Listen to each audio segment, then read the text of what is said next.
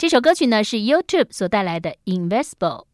你现在所收听的是中广流行网周末生活通，我是赵婷。哇，时间过好快哦，快要到母亲节了，要送妈妈什么东西呢？不要再送花，也不要再送妈妈。嗯，曾经送过的东西啊，其实我觉得很多的妈妈呢，这个最好就是有很贴心的东西，能够让她呢，诶，健康，然后变皮肤美美的哈。年度最优惠，今年呢仅此一档，独家就在好物市集的什么呢？就是广生堂的龙牙燕盏冰糖燕窝以及君燕幸福燕窝，他们特别选用这个越南的芽庄、平阳的燕盏，高营养价值，纯净，没有污染哦。炖煮。后呢，就是会带一种。浓郁的芋头的香味啊，口感是 Q Q 弹弹的，非常的天然，非常的纯正啊，而且最重要嘛，我们这样给妈妈吃，对不对？所以我们一定要有这个食安的检出哈，所以它是二十五年食安零验出，就是非常非常纯正的啊。它每一批的都送检超过了三百项的检验，没有漂白，零添加，所以呢，喝燕窝不会喝到什么增稠剂啊。当然，母亲节呢，现在最好的这个礼物。就是送给妈妈很棒的越南龙牙燕盏冰糖燕窝以及君燕燕窝。如果听众朋友有兴趣的话，赶快上好物市集的官方网站。同时要告诉大家喽，优惠只到五月三号为止哦。好，接着呢，我们要来谈谈青少年哈，这个青春期的孩子们哈，以前总是觉得说，哎，青春期没什么嘛，因为我个人。凭良心讲，跟听众分享，我真的没有青春期，就是我真的是超乖的。我到了四十岁才有青春期，就是你知道啊，人都是这样嘛哈。那其实很多青春期的孩子，父母亲好困扰，不知道怎么沟通，或者是说因为荷尔蒙作祟，或者是说呢，他早就觉得说我是个大人，但他。他有趣的事情就是说，当你要去叫他做什么事的时候，他就会说我是小孩子啊。可当他申请权益的时候，他就说我已经是大人了哈。好，这本书呢叫做《先陪伴再教养》，很高兴呢邀请到这本书的作者资商心理师蔡宜芳。宜芳你好，呃，主持人好，各位听众朋友大家好，我是宜芳，宝瓶所出版的哈。那宜芳好会念书哦，师范大学教育心理与辅导学系资商心理学硕士，国家高考咨商心理是高考哎、欸。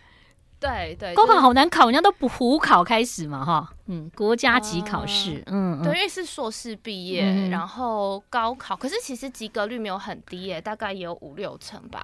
哇，那已经很厉害，你很会考试，但你你好像以前是念音乐班哈？对，我念雄中音乐班，主修什么？我是主修声乐，副修钢琴。哦，对，但是也因为那段时间就是太创伤了，因为其实我原本，所以你念德文。唱德文跟意大利歌曲，对，会会，哦、对，所以其实因为我国中的时候其实是还蛮有自信的小孩，就是功课都可以前五名啊，嗯、然后也当班长啊，嗯、然后也学钢琴啊、书法啊等等，嗯、朗读啊、朗读比赛等等，就是会有参加很多才艺竞赛等等。嗯，可是就高中就是阴错阳差，就也考上了音乐班，然后就念了以后。就发现，就是突然变吊车尾，耶，就是我发现我怎么努力，我都，嗯、我那时候才发现，就是原来也有我努力做不到的事情。这是高雄中学吗？对对，没错，是男校。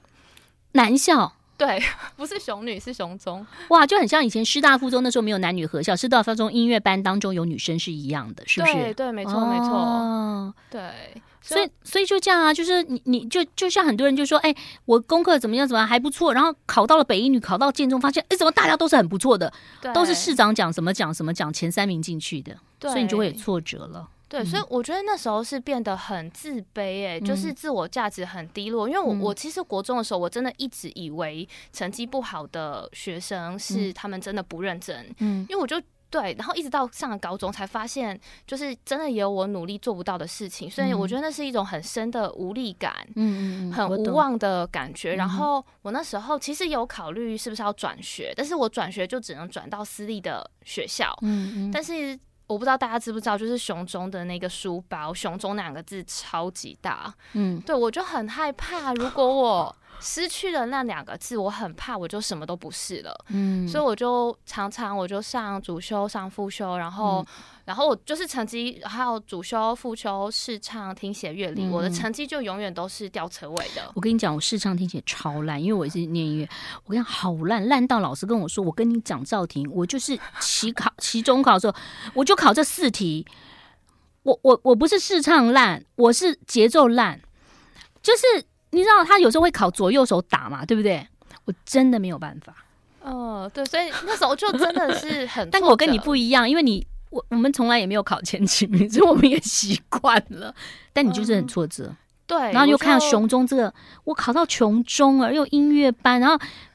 亲戚邻居都知道，从小就是功课好哎、对对，所以我那时候就常常，比如说上完主修课啊，然后就在琴房哭、嗯，然后都不敢让别人知道，就很可怜、嗯。所以那时候也才开始，就是对，觉还在想说，我到底大学我到底要念什么？因为我很确定我不想念音乐了、嗯。为什么？你可能到时候念到师大音乐系啊。东吴啊，这些也不错啊，北艺啊，台艺啊，都很好啊。嗯，就觉得好像没兴趣了，而且就觉得自己好像真的天分不够、嗯，就是学不太来这样、嗯。对，所以那个时候也那时候也还蛮幸运，就是考上了张师大的辅导咨商系。嗯，然后在那里我遇到了很好的老师，很好的同学。嗯、然后在那里我觉得是一点一滴的慢慢找回自我认同的过程，嗯、因为我觉得高中。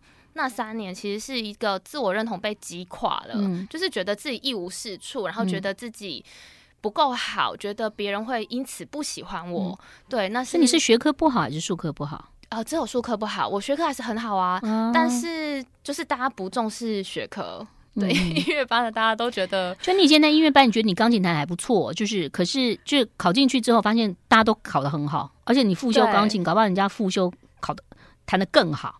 对不对，对？而且其实我觉得是因为我自己个性本来就很容易紧张、焦虑、嗯，所以我就会更容易就是失常，就明明都练得好好的，然后一、嗯、一到就是台上就是弹得乱七八糟，然后所以也会很自责。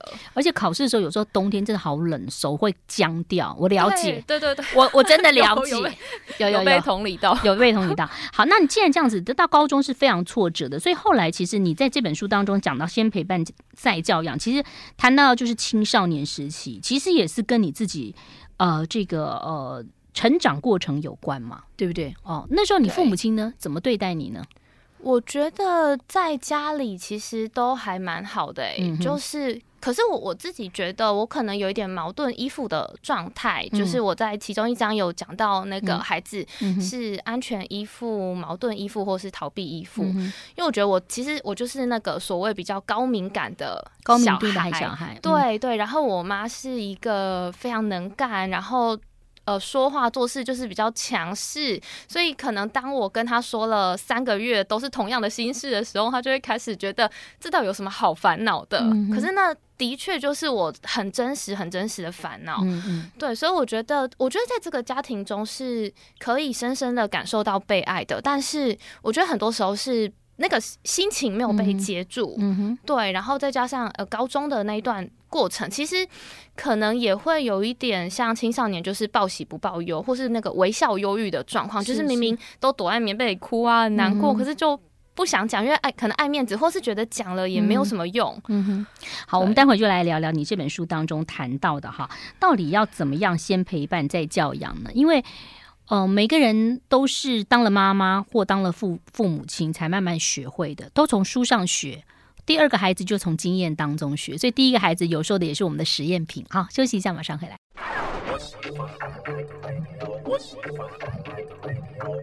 欢迎回来喽，蔡宜芳哈，咨商心理师，宝瓶文化所出版的《先陪伴再教养》。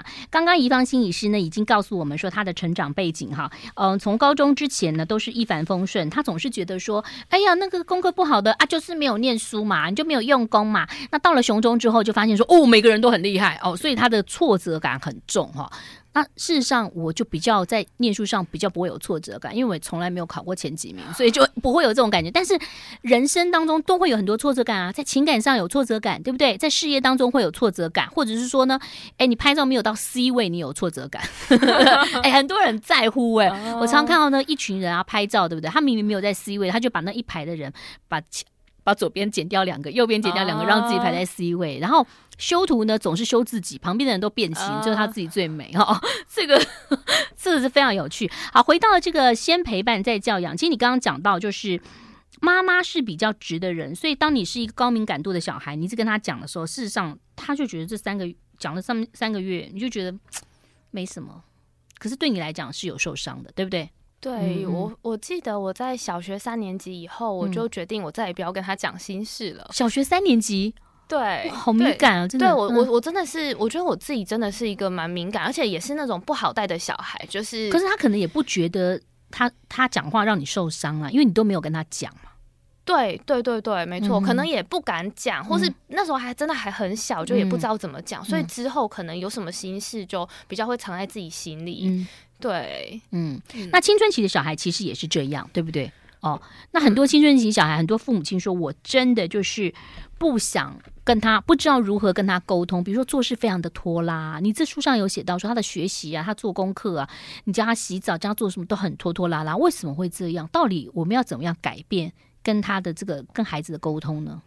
如果是以拖拖拉拉来说的话，我觉得可能要先确认孩子的那个念书的范围，他写作业的那个空间，嗯、就是移除一些视觉跟听觉的那个，排除视觉跟听觉的干扰，嗯、就让他在一个呃。正确的地方，他的书桌，他还有台灯，嗯、然后桌椅也是正确的高度，就干干净净的地方。对，嗯、然后很重要就是那个手机的所有人是爸妈，而不是孩子。这很难哈，尤其青春期的真的很难呢哈。对，就是我觉得不要轻易的把整只手机就是送给孩子了，嗯、孩子就是二十四小时他想玩就玩，嗯、想开就开，嗯、而是他要做完功课之后，比、嗯、如说你们约定好一天就是可以玩一个小时，他再、嗯、再去玩，他可能就会为了他知道，哎，比如说。他做完这些事情，嗯嗯，他可以去玩手机，那他可能就比较不会拖拖拉拉，他就会比较有效率的完成。嗯、对，像我们就是已经这个底线就是六日可以玩，或者是一到四到五六日可以玩。那一到四中间，可能你写完功课、洗完澡、刷完牙，该做的都做了，哎，开放一下下，让他看一下下。嗯，对对，我觉得那个时间也是要事先约定好的，我觉得这个还蛮重要。然后，那拖拖拉拉会不会有？不仅是跟手机有关，会不会是因为他不会呢？或他不想呢？因为有青春期孩子，你也不知道他的情绪，因为他可能自己也搞不定自己的情绪，耶。对对，嗯，所以我觉得应该是。呃，就是我举个例子，比如说你的孩子今天就回来，嗯、他就跟我，呃，比如说他就跟你说，嗯、呃，那个英文太难了，我要把书全部烧掉，我不要念了。对，然后也可以想想看，嗯、你也可以先想想看，你如果是家长，你会怎么回答、嗯、回应他？要是我的话，我会说，嗯，好啊，可是要去哪里烧呢？你你如果要的话，你就自己找个地方哦，记得不要引发火灾。那妈妈帮，我会这样，妈妈帮你那个，呃、但你自己要把那个垃圾弄好。对，我会这样回答。对，我觉得这个感觉是蛮贴近孩子，因为因为有我发现有一些家长，他就会直接开启说教的模式，他就会跟你说：“你怎么可以这样想？这不应该啊！英文很重要啊，以后工作都会念用到。”那当我们这样讲的时候，可能孩子就知道说，反正你就是讲你那一套。因为我觉得很多时候我们的那个苦苦口婆心，其实我们很担心孩子走冤枉路，或是不希望孩子像我们以以呃像我们现在这样吃苦。不希望他做劳力工作啊，等等的，所以我们总是帮孩子设想好。嗯、但是有些时候，孩子他他没有自己跌倒过，他是想不到，嗯、他现在就是不想念，他就是讨厌。嗯、所以我觉得也是可以像刚刚就是赵婷姐刚刚这样回应他，或者是就是另外一个比较像是同理心的说法，就是可以说，哎、欸、哎、欸，最近英文是很难吗？让你觉得有点挫折吗？怎么会想要把书烧掉？对，当孩子觉得说你是愿意去理解他，而不是你马上就。就是要告诉他这个不应该，嗯，对，那这样可能孩子就会比较愿意跟你多说一点。我跟你讲，现在小孩真的不一样。以前我就跟他说：“你好好念英文啊，妈妈英文很差，你到国外出国的话，你可以帮我翻译。”他小孩都会说好，对不对？三四年级，现在六年级，他说：“你用手机就好啦。”你弄出来以后呢，Siri 就会跟你讲可以翻啦。你知道吗？现在小孩就哭哭的。对对对对，嗯，所以真的不是那么好搞定哈。那那当然，这里有青春期的孩子，其实你有讲到哈，有一些些的就是情绪也有困扰，因为你说先陪伴再教养嘛，对。但再教养，很多人都是再教养，然后陪伴要怎么陪伴？是坐在那边默默的陪伴呢，还是要讲话的陪伴，还是要讲多少的陪伴？这个都好难哦哈。我们先休息一下，待会来聊聊，马上回来。I like 回来，我是赵婷。先陪伴再教养哈，呃，怎么陪伴，怎么教养啊？因为这本书的名字就是先陪伴再教养。蔡怡芳资商心理师在我们的现场，先来谈谈要怎么陪伴。我们刚刚有讲到要怎么陪，要陪多久？嗯，对，然后到底要不要讲话？嗯。对，我觉得要看每个孩子的风格。比如说，有些家长跟孩子就是习惯那种很像朋友呛来呛去。嗯、那如果孩子可以接受，我觉得这其实也很好。嗯，那我想要介绍一个就是同理心公式。嗯，比如说，就是孩子今天回来，他就跟你抱怨说：“哎、欸，今天小明都不理我。”嗯，对，他觉得脸很臭，你就问问出来了。嗯，然后有些家长就会说：“啊，那小明不理你，你你可以去找小华玩啊。嗯”或者是说，有些家长就会说：“啊，那个小明不理你，你是不是做错什么事？”对，那我觉得如果这两个说法孩子也都可以接受，我我觉得也很 OK。我觉得其实真的也要看你跟孩子本身的关系。嗯嗯。那或者是当然，你也可以试试看另外一个，就是同理心公式，就是前面就是简述语义，然后后面是情感反应，这个是它的公式。嗯嗯。所以你可以说今天小明。呃，你说呃，小明不理你，嗯、对，今天小明不理你，你好像有点难过，嗯，你好像有点失望，或你有你好像有一点担心，嗯嗯、对，就是我觉得父母也不用担心说你猜错，因为猜错其实孩子会纠正你，嗯，因为有些家长会不太习惯这样的说话方式，就是他会觉得这样讲很怪，嗯、对，所以，但是我我觉得很多时候我们真的都会很急着要给建议，会不会小孩子就是说，比如说小明小明不跟我玩，嗯。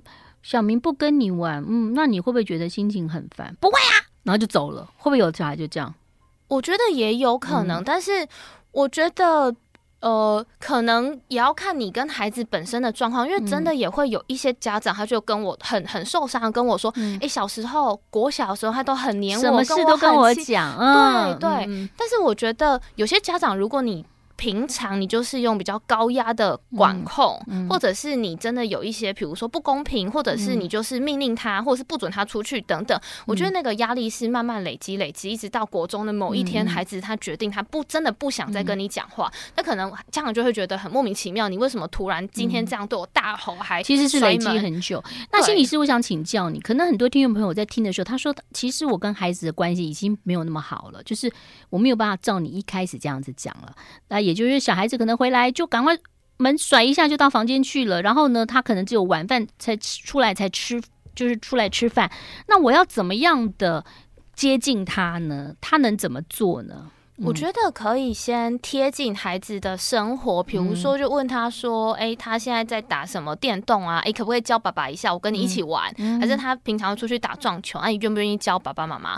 或者是就问他从他有兴趣的东西开始，让他告诉你，对，对不对？因为我们很多时候都会说不可以出去打撞球，嗯、不可以打电动。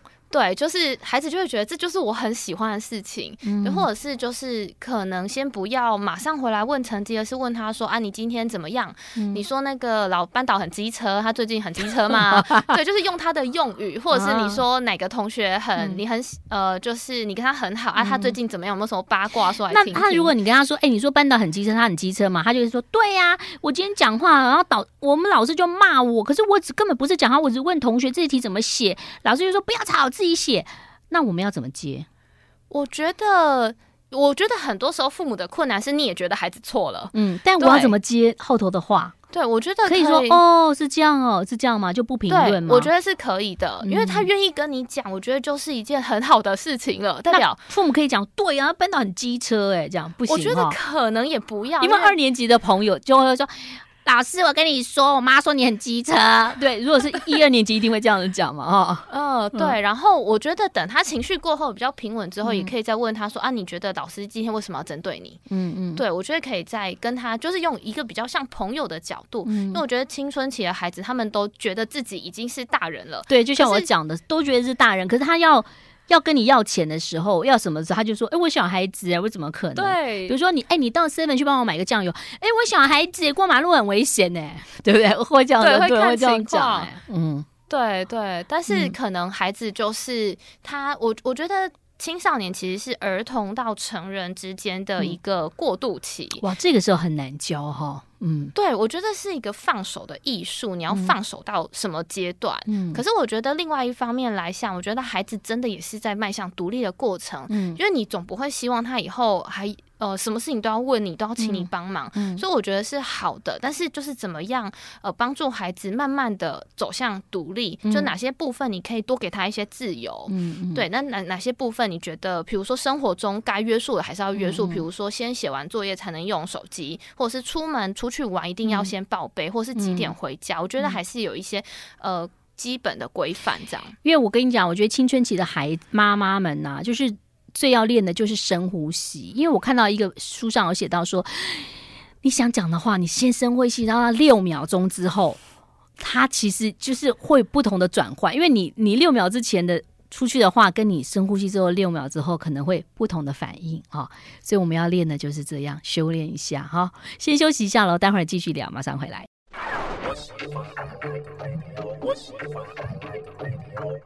欢迎回来了，我是赵婷。哎，其实可以买这本书看一看哦。先陪伴再教养里头有谈到怎么样跟孩子说话，然后甚至很多人现在有青少年忧郁症哦。看到一篇报道，青少年忧郁症的这个好高哦。状况好多哈，那对少年有忧青少年有忧郁症，我们要怎么处理呢？你怎么样发现蛛丝马迹，发现他是有忧郁症呢？我觉得可以从几个方面来看，就是他跟平常的他自己有哪些不一样。嗯、那我觉得有还蛮重要五个指标，其实还蛮简单。嗯、第一个是饮食，嗯，就是孩子吃的比之前还要多，嗯、还是吃的比之前还要少？少、嗯、对，因为其实有些孩子他就像我们有的时候压力大，我们是会吃很多，然后就变超胖。那、嗯、有些人是压力很大，他是整个瘦到很很像很就是面黄肌瘦这样。嗯，对，所以我觉得也可以观察一下，有些孩子就是压力大，他是暴饮暴食。嗯食量的问题，对对对，然后有些孩子他就是真的食不下咽，都吃不下这样。那第二个很重要就是睡眠，嗯，就是孩子有些孩子忧郁他是会嗜睡的，嗯，就是他就是整天他就是无时无刻他都都想睡，或者是甚至一觉可以从十二点再睡到隔天中午十二点这样，嗯，对。那有一些孩子他是就是睡不着，嗯，可能很多孩子睡不着哦，对对，失眠的问题，或者是做噩梦，半夜容易惊醒，或者是清晨就醒了，他就再也睡不着了。嗯，对，就是第二个是失眠，嗯，然后我觉得失眠是最重要需要改善的，因为当孩子睡不好，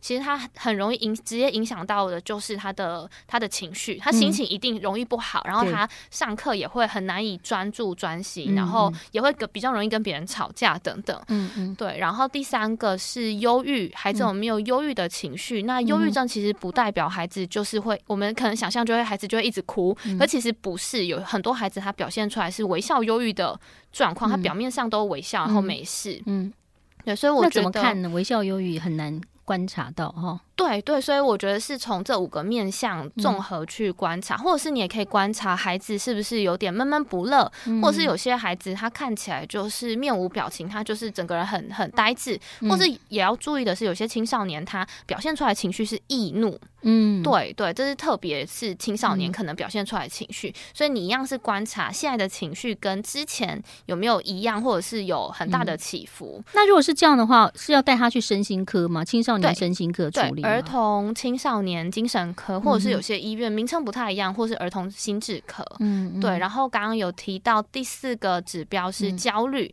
孩子会不会很容易紧张？有人咬指甲，对不对？对。然后或者是剪头发，拔头发。对，坐立难安，或者是他一考试一上学，他就是要拉肚子。拉肚子。对，或者是有些孩子他会很容易表现出来，是他会很容易想要请假，他就会跟你说他今天头很痛，或胃痛。或以前我钢琴老师来的时候，我就跟我妈说我好想睡觉。对，那可以就是逃避，逃避，逃避，逃避。嗯，对。然后第五个是失功能，就是观察一下孩子他能不能还能正常上学、正常交友、正常写作业，还是他现在就是对于这些都提不起劲来，然后他都做不到。对，我觉得就是很五个很简单的指标这样。然后另外也可以观察是他对于他原本他喜欢的事情是不是失去了兴趣，比如他原本很喜欢。呃，烘焙，然后他现在是不是都不想做了？嗯、或者是他有透露他想死的念头，嗯、或者是觉得活着没有意义啊？等等，或者说我在世界上存在都没有任何意义啊？我没有存在感啊？等等，对不对？对，这可能也是可能在学校也会引发。那那如果像这种孩子忧郁，可是孩子不见得愿意就医呀、啊。对不对？对，嗯，对，所以我觉得这个部分可以从其他部分来讲，比如说改善你的失眠问题，让你哎、嗯、可能吃个药、看个医生，听医生怎么讲，嗯、或许你可以睡好一点。嗯，对，我觉得是从孩子很很在意的点来去跟孩子讲，不然的确也会有一些孩子他是不愿意就医，或是跟孩子说这样可能比较好请假，老师会比较了解你的状况。哦，因为孩子如果每天请病假，然后又拿不出那个诊断证明，嗯、因为不是不可能永远都在感冒。或永远都在生理期嘛？对对对对对，就是我觉得是看孩子哪一个哪一个说法他比较可以接受。现在好像很多的国中生有一些高中会有所谓的厌学，是不是？就是拒学，拒学，他们好像也都在家里头。对，然后会有一个时期，比如说可能跟季节有关系，对不对？因为我之前有听到有些心理师说，就是呃，一个学校可能就有一两个，就是在家里头不要出来。其实不止一两个，不止一两个吗？我现在手上就有七八个吧，应该是说就是不稳定上学啦。嗯、那我觉得他在家，他都在家里吗？不一定要看，我觉得可以分大概分两类，一类就是刚刚赵婷姐说的，就是在家里，他可能所以我觉得这个部分要避免孩子有双重获得的状况，嗯，因为第一个孩子他在上学一定是有很大的压力嘛，比如说课业跟人际，其实就是两个很大的压力源，比如说有的是课业没问题，但人际有问题，对对对对？对对，然后如果在家里他又可以使用三 C，嗯。然后躺在他的沙发上看电视、划手机、打电动。他爸妈又去上班，多好！对对对对，哦、所以可能在家里是要零三 C，就是晚上就是依照原本的规范。嗯、有些孩子可能太无聊，他就会想要回去了。嗯、对，有些然后拒学也会有，比如说他是。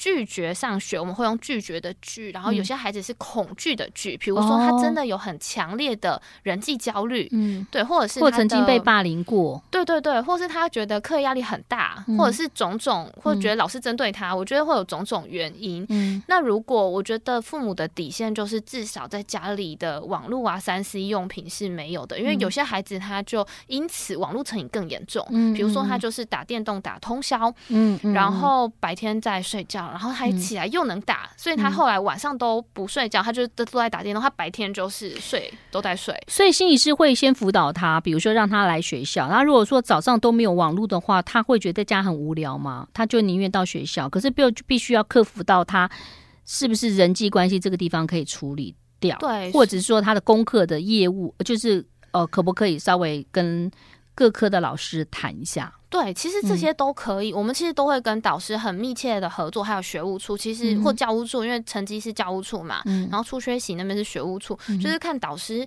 然后我觉得导师的代班风格也蛮重要，可能我的角色也会试着去让导师理解，因为很多导师就会说啊，他就是很懒，嗯嗯，他就是很被动。那我们要怎么样去让孩子呃导师理解？比如说这个孩子真的有忧郁症，或是他真的人际焦虑，因为有些导师他真的不知道，对，就是让导师可以有一些比较弹性的处理，是，比如说他三天没有来，那是不是可以不要？补这三天的作业就先不用补了，他有来比较重要。对，因为不然他如果一来他要补三天或是一个礼拜，他就会更不要来了。对对对对对，所以我觉得是有蛮多弹性处理的措施。这样好，其实我觉得就是在孩子真的有状况之前，就赶快要接住他，或者说要了解他，否则你到了后来要再去补救就比较难了。当然，学校现在也有辅导室嘛，哈。对。然后学校呢，其实也有很多的老师，就是因为现在都有班赖班群，如果孩子不跟你说，其实你也可以透过其他家长了解一些孩子在学校的蛛丝马迹啊。休息一下，马上回来。I like 103, I like radio。欢迎回来，我是赵婷。今天呢，介绍这个先陪伴再教养哈，蔡宜芳咨商心理师，他这书上有写到了很多的内容，告诉大家就是说，哎，其实怎么样的让小朋友呢，能够或者是青少年能够跟爸爸妈妈哈这个亲近一点。但我觉得人的特质是这样子，有的人的特质就是，比如说。就算你跟他从小很亲近，有的孩子就是，比如说你生了五个孩子，教养都差不多，那有的就是不愿意讲，有的就是愿意讲。其实这个跟人的特特质也有关系嘛，对不对？也不用爸爸妈妈是不是也要放过自己？就像你书上有写到一样，就其实什么都做了，可是孩子还是这样，那要怎么办？我觉得父母的自我照顾真的很重要，欸，哎、嗯，就是。因为我觉得有的时候，因为像我我自己也是双宝妈，嗯，对，所以其实我每天 真的都很不想下班回家，因为我的小朋友大的五岁多，小的两岁多，嗯、就正在处处在一个会让人崩溃抓狂的年纪。很多上工作室上班族啊，有看到好多男生都在那个。就六七点还不下班，还宁愿也不是加班，也不知道干嘛，说哎为什么不回家？说哦，回家就要陪小孩玩，然后呢，嗯，还要洗碗，然后倒垃圾，就摆大家摆烂。到底女妈妈要先回家还是爸爸先回家？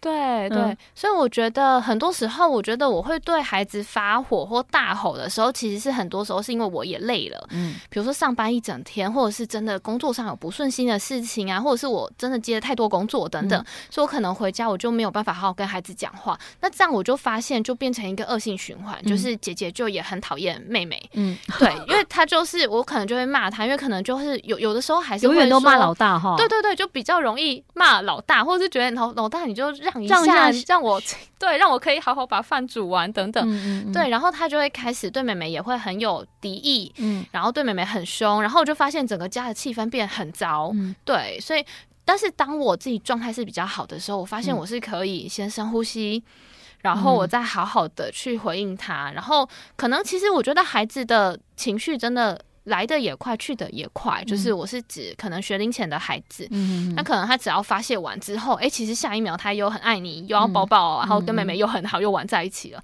所以我觉得那个自我照顾真的还蛮重要的。那青少年的妈妈会不会常常有挫折感？就是像我讲到一样，就觉得好像无力，就是很无力，每天回家都很无力，就做的怎么样，他没反应，冷感，眼神冷漠。就是这样，对，或者真的有敌意，那也许他可能就是因为他追一个女生，然后人家不理他，他回来就怒气嘛，也也有可能嘛，对不对？或者哪一个同学跟他说：“哎，你好肥哦。”他回来就觉得：“嗯，我不好。”对，但是我觉得也可以去理解一下，嗯、因为其实青少年的那个杏仁核是已经长好了，嗯，杏仁核是我们的情绪中枢，嗯，其实，在几岁时候长好？在就是青春期的时候就已经发展成熟了哦，对，所所以就会很像我们的油门长好，但是刹车还没长好。刹车是我们的前额叶，它就是在帮我们踩刹车，嗯，一些理性的思考、决策、判断，嗯。这个呢，大概研究发现，女生大概二十岁才会成熟，嗯，男生要二十五岁，所以二十五岁是大学毕业。我个人觉得，男生有的前额叶四十岁都还没有长好，永远都长不好。对，所以其实 青少年负向情绪的累积，或者是他会暴冲、暴怒啊等等，其实是有原因的。他油门已经好了，但他的刹车还没好。对，他的刹车要二十，要二十几岁，二十女生二十，男生二十五。所以我觉得听到我自己也觉得很崩溃，很崩溃。对对，所以我觉得很多时候，如果孩子心情不好，这个杏呃，你刚刚讲的是杏仁核呃前额叶。长好的妈妈面对一个前额叶跟呃没有长好的爸爸跟儿子，那不是疯了吗？妈妈不是已经疯掉了吗？对，所以我觉得很多人都会说情绪管理，情绪管理。可是我觉得更重要是那个情绪抒发，哎，嗯，因为像我们都会跟孩子说不要生气，不要难过，或者是我们一定从小我们。别人也是这样跟我们讲，男儿有泪不轻弹，哭什么哭？你是男生呢？哈，对，好像女生就可以哭，男生就不能哭。对，嗯、所以男生的包袱可能又更重。嗯，但是我觉得也可以想想看，你说不要难过，不要生气，你就真的因为听了这句话就不难过也不生气了吗？很难，对，不会，很难，而且可能又多了一个自责，嗯、一个很纠结的情绪，就会骂自己说：“我怎么可以那么爱生气？嗯、我怎么可以这么难过？”嗯对，所以我觉得应该是当孩子有情绪，嗯、或是当当下你也很想要骂他的时候，嗯嗯、就是双方真的是先离开现场，先冷静一下。对，然后等到孩子的情绪过后，嗯，然后你自己情绪也比较好，你再来来跟孩子谈。因为当一个人的情绪来的时候，他是你纵使你讲的再有道理，嗯，他其实都是听不进进去的。所以，与其讲不要难过、不要生气，不如讲说哦，我知道你很难过，然后我也可以理解你。你要不要自己先冷这个冷静一下，或者你自己先做一些你想要做的事情？待会儿你想跟我说的时候，再跟我说。对对对，我觉得这样讲蛮好的，就是先觉察情绪，嗯、然后我觉得可以去觉察，比如说我今天生孩子的气到底是怎么了？我为什么会这么生这个孩子的气？是不是？我觉得很多时候我们看到孩子，我觉得很多时候是看到。那个自己的不足，嗯，或自己不够好的地方，或是自己很讨厌、很没有办法。因为像我的大宝就是个性蛮倔强的，所以我就会也很受不了，或者他脾气很拗，或是他看起来有点笨拙的时候，因为我觉得这很像我，然后是我没办法接受自己。哦，嗯，对，所以我有时候就会对他，比如说扭扭捏捏的那个态度，我就觉得，哎，你不能大方一点吗？有这么难吗？嗯，对，我觉得其实我是在气我自己，我是没有办法接受，可能小时候过去那个。可能这对我来说是不不够好，不够完美，所以我觉得去觉察你的那个情绪背后，你自己有没有更深层？比如说你都会为了孩子的某个行为，你会非常非常的生气。当然，可能生气是很正常的嘛，因为孩子做不对。但是如果你对于某个行为你是有很强烈的情绪的话，我觉得也可以去觉察去。感受一下，诶，那是不是跟你自己过去的生命经验有关？嗯，所以也许不是孩子的问题，是你自己的问题，对不对？对。像我女儿就很知道说，说妈妈只要想睡觉跟饿，心情就会不好。我就说，哎，我今天好想睡哦，你就差不多十点半要记得睡哦，我九点半就要睡，我就不管他，我就关灯，我就睡了。但我不知道他有没有十点半睡了，那是他爸爸的责任呐。我觉得有的时候也要放开放手。嗯反正呢，他起得来起不来也是他的事嘛，对不对？他就算迟到，他去学校也是他被骂。对，是他要面对，因为很多家长都会把这个责任扛在自己身上，嗯、所以孩子不睡他也不敢睡，或是孩子写作业到半夜十二点，他就陪到半夜十二点。嗯、所以这样的孩子当然就不会为自己负责，因为他知道妈妈总是会帮他擦屁股。嗯，所以就像我们说的，比如说有一个越能干的女人，就会有一个越懒惰的男人，或是小孩这样。嗯、所以很多时候那个亲子关系也可能是互补的。是是，好，那介绍这本书。哦，不管说你是怎么样的要跟孩子沟通，或者是说呢，你不知道怎么样呃照顾青少年啊，这里头都有讲到。还有最重要就是也要照顾一下自己的情绪，先陪伴再教养。谢谢蔡怡芳咨商心理师，谢谢你，拜拜。谢谢赵婷姐，拜拜。